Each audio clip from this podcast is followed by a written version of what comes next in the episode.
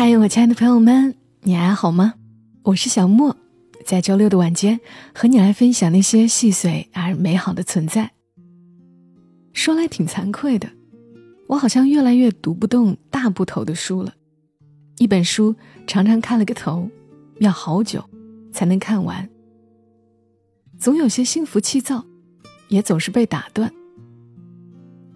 但是最近我收到了一本薄薄的小书。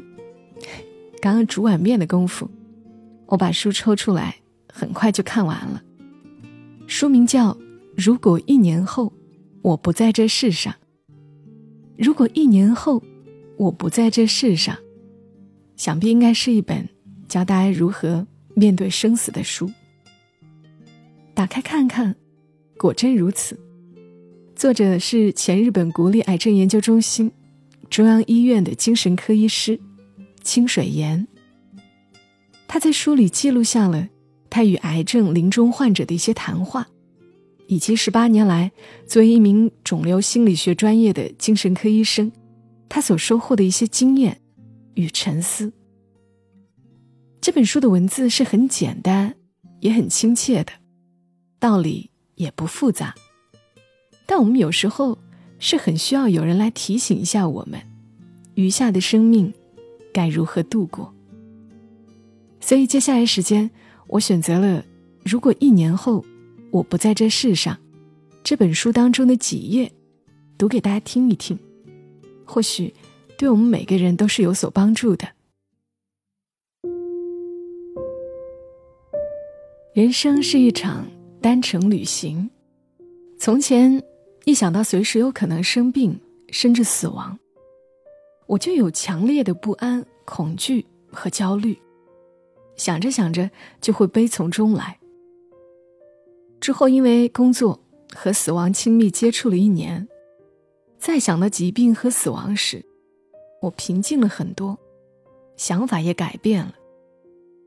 虽然每个人的终点都是死亡，但在那天来临之前，我们还是有足够的时间好好生活。现在身体健康，并不意味着未来会永远健康。只要一想到这个，我就再也不会想当然的认为，明天总会如期而至。每一天，我都庆幸自己拥有的时间。我试想过，将来年老卧床的自己，回忆起年轻的自己，会是什么感受？应该是会既羡慕从前。又隐隐觉得遗憾吧。我也曾在某次下班后和同事一起喝酒的时候，严肃的想：等我老了，就再也无法享受这种啤酒时光了。每当这些念头闪过，我都会发自内心的感激当下我所拥有的一切。就这样，我逐渐形成了自己的生死观。生死观。是一个人对生死的思考方式，他在思考生命的过程中形成。来癌症中心工作前，我从来没有慎重思考过生死。在这里工作越久，越不得不面对病人离世的现实，不得不正视死亡。关于死后的世界，科学的解释无法让所有人接受。我们每个人对于死亡都有着自己的想法。有人相信死后自己的灵魂将去往另一个全新的世界，有人相信死后的灵魂会投胎，再度来到这个世界，也有人坚信死亡就是终点。还有一些观点认为，人只要生前留下了回忆和作品，那么他和他创造的东西就会长久的活在生者心中。从这一层面来说，人有机会永远活着。当时的我相信，死亡是一切的终结，因此过好每天平凡的生活，珍惜每个当下，似乎就很不错了。但不断面对生死之后，我开始有了新的烦恼：怎样才能在活着的时候找到生活的意义？就在我烦恼不已时。某个电视节目里的一句：“人生是一场单程旅行”，击中了我的心。说着无心，听着有意。那个瞬间，我恍然大悟，把生命看成一趟有去无回的旅行。每个人只有一次机会，路上我们和不同的人相遇，经历各种新奇的体验。如此，只要能享受自己的行程，尽情的感受和体验，这一趟就算没有白来。并非人人都认同，但当我想到这一层时，我第一次从对死亡的恐惧中抽离了，看待生命时也有了全新的眼光。在我意识到人生是单程旅行后，我从最初的烦恼里解脱了。因为不知道意外和死亡哪一天会降临，我开始珍惜那些埋没在日常生活中的邂逅和机遇，珍惜生命中的时光，对我来说是一件很开心的事。它成了我们面对被压抑着的想要的自己的契机。一直以来，我都被必须的自己所束缚，我不知道什么才是自己想要的。即使我试图去倾听内心真正想要的声音，也难以成功。在完全听不到自己那个想要的声音时，我又该走哪条路呢？那些体验过癌症、比我更真切的感受过死亡的患者，给出的答案变成了我的人生指南。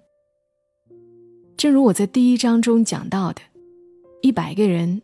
就有一百种烦恼，而如果有一百个病人，就会有一百种不同的方式面对他们。过度在意他人的评价，并不会给我们的生活带来快乐。与其被束缚着过完一生，不如听从内心的感受，好好把握时间和身边的人相处，享受当下的生活。说实话。我曾经有过辞掉工作、休息一段时间的想法，但后来我发现，在不改变大环境的情况下，试着调整自己的心态，也能让自己活得更加轻松。现在的我每天都活得很满足。接下来是几个了解自己内心那个想要的小窍门。我不确定这些对我来说十分有效的方法是否也能够帮助到大家。但如果他们能为正在读这本书的你提供一个参考，我就十分满足了。有一段时间，我觉得自己所从事的工作已经完全超出了我的能力范围，整个人完全被无尽的工作所包围。我很明显的感受到自己的效率在急剧下降，但当时的我不知道怎么拒绝这些要求，这使我陷入了一个恶性循环。如果让现在的我回过头来看当时的自己，我只听到了那个必须的自己，在不断的说：“这样不行，如果放弃了会让大家失望的。”我完全感受不到那个想要的存在。现在我想对当年的自己说：“如果只能活成那个必须的自己，那么人生将会过得相当痛苦。”不敢拒绝别人，害怕被群体孤立，只能硬着头皮去不想参加的会议，做不想做的事，而完成之后又开始害怕别人说，如果不能做得更好的话是不行的，等等。我知道拒绝他人并不是件容易的事，但如果我们因此被迫承担了太多压力的话，生活就会逐渐空虚化。我们也会随之失去生活的动力，甚至有可能患上抑郁症。因此，我希望大家在听那个必须的声音之前，能好好想一想，这一切值得吗？接下来我们需要做的就是从细节开始做出改变。我对那个必须的第一次反抗，是用一部电影取代了一场无聊的会面。那天我被电影的美所打动，心灵也得到了治愈，甚至睡觉的时候，心中也多了某种充实感。这使我更加确信，它是一条正确的道路。从那以后，我开始慢慢有了反抗必须的念头，也就不像以前那样害怕那个必须的自己了。如果你感到自己正在拘束着生活，请务必好好听听内心的声音，看看自己是因为什么而悲伤，又是因为什么而愤怒。若只是一味压抑自己的情绪，那么迟早有一天，我们会变成一具没有情绪的行尸走肉。在我做出反抗必须的决定后，我开始珍视自己真实的感受。但是大家切记，不要在痛苦的时候做重要决定。能否意识到死亡、生命有限，会直接影响我们的判断和决定。某件事对你来说意义重大，非做不可。可你一直都只是停留在想的层面，从来没有付诸行动。这种情况下，你可能永远也无法完成这件事。没有意识到生命有限，无限拖延，就什么都做不了。如果有想做的事，只需要记住，好好准备，尽管去做。另外，我们可以从生活中的小事、日常细节开始，练习如何倾听内心那个想要的声音。举一个我自己的例子，我有段时间总在午饭的时候纠结：吃乌冬面的话，一口就没了；吃猪肉盖饭，卡路里又有点太高了。为了吃什么而犹豫不决。后来我发现。只要稍稍从计算中抽离出来，专注于问自己：现在想吃什么，就很容易做决定了。我的手会自然而然伸向我当下最想吃的东西。不用过分关注那些硬性的道理，只要听从自己的内心，哪怕是吃东西这样的小事，都会感到开心、满足。下班后，我经常会去逛书店和影像店。并不是为了买东西，只是单纯想去逛逛，放松心情。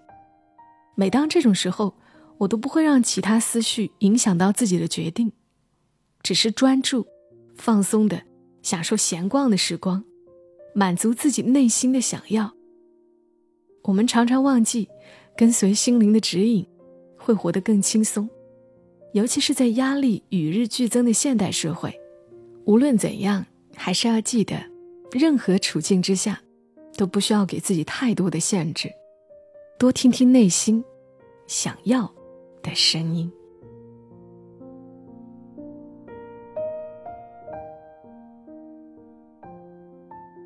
好啦，就读到了这里。其实文字是非常简单的，这样的道理或许你也懂，大道至简嘛。但是真要去做到，似乎又不是那么容易。我倒是一直基本按照清水岩先生说的这么去做的，因为我的母亲在很年轻的时候就离世了，我常常会想，她的生命该是有很多遗憾的，那我当然不能如此，所以我从来都尽量去做自己内心想要的事，而不是他人眼里看起来你活得更精彩的事，这的确会让人生活的。更令自己满意，起码在很多自己能够改变的小事情上满意了，那些大事你也就能够容忍了。好了，今晚的内容就和大家分享到这儿。希望如果一年后我不在这世上，这本书也能带给你思考，并且也欢迎你在节目评论区来告诉我，你内心里那个我想。是什么呢？我是小莫，谢谢你听到我，祝你今晚好梦。小莫在深圳和你说晚安。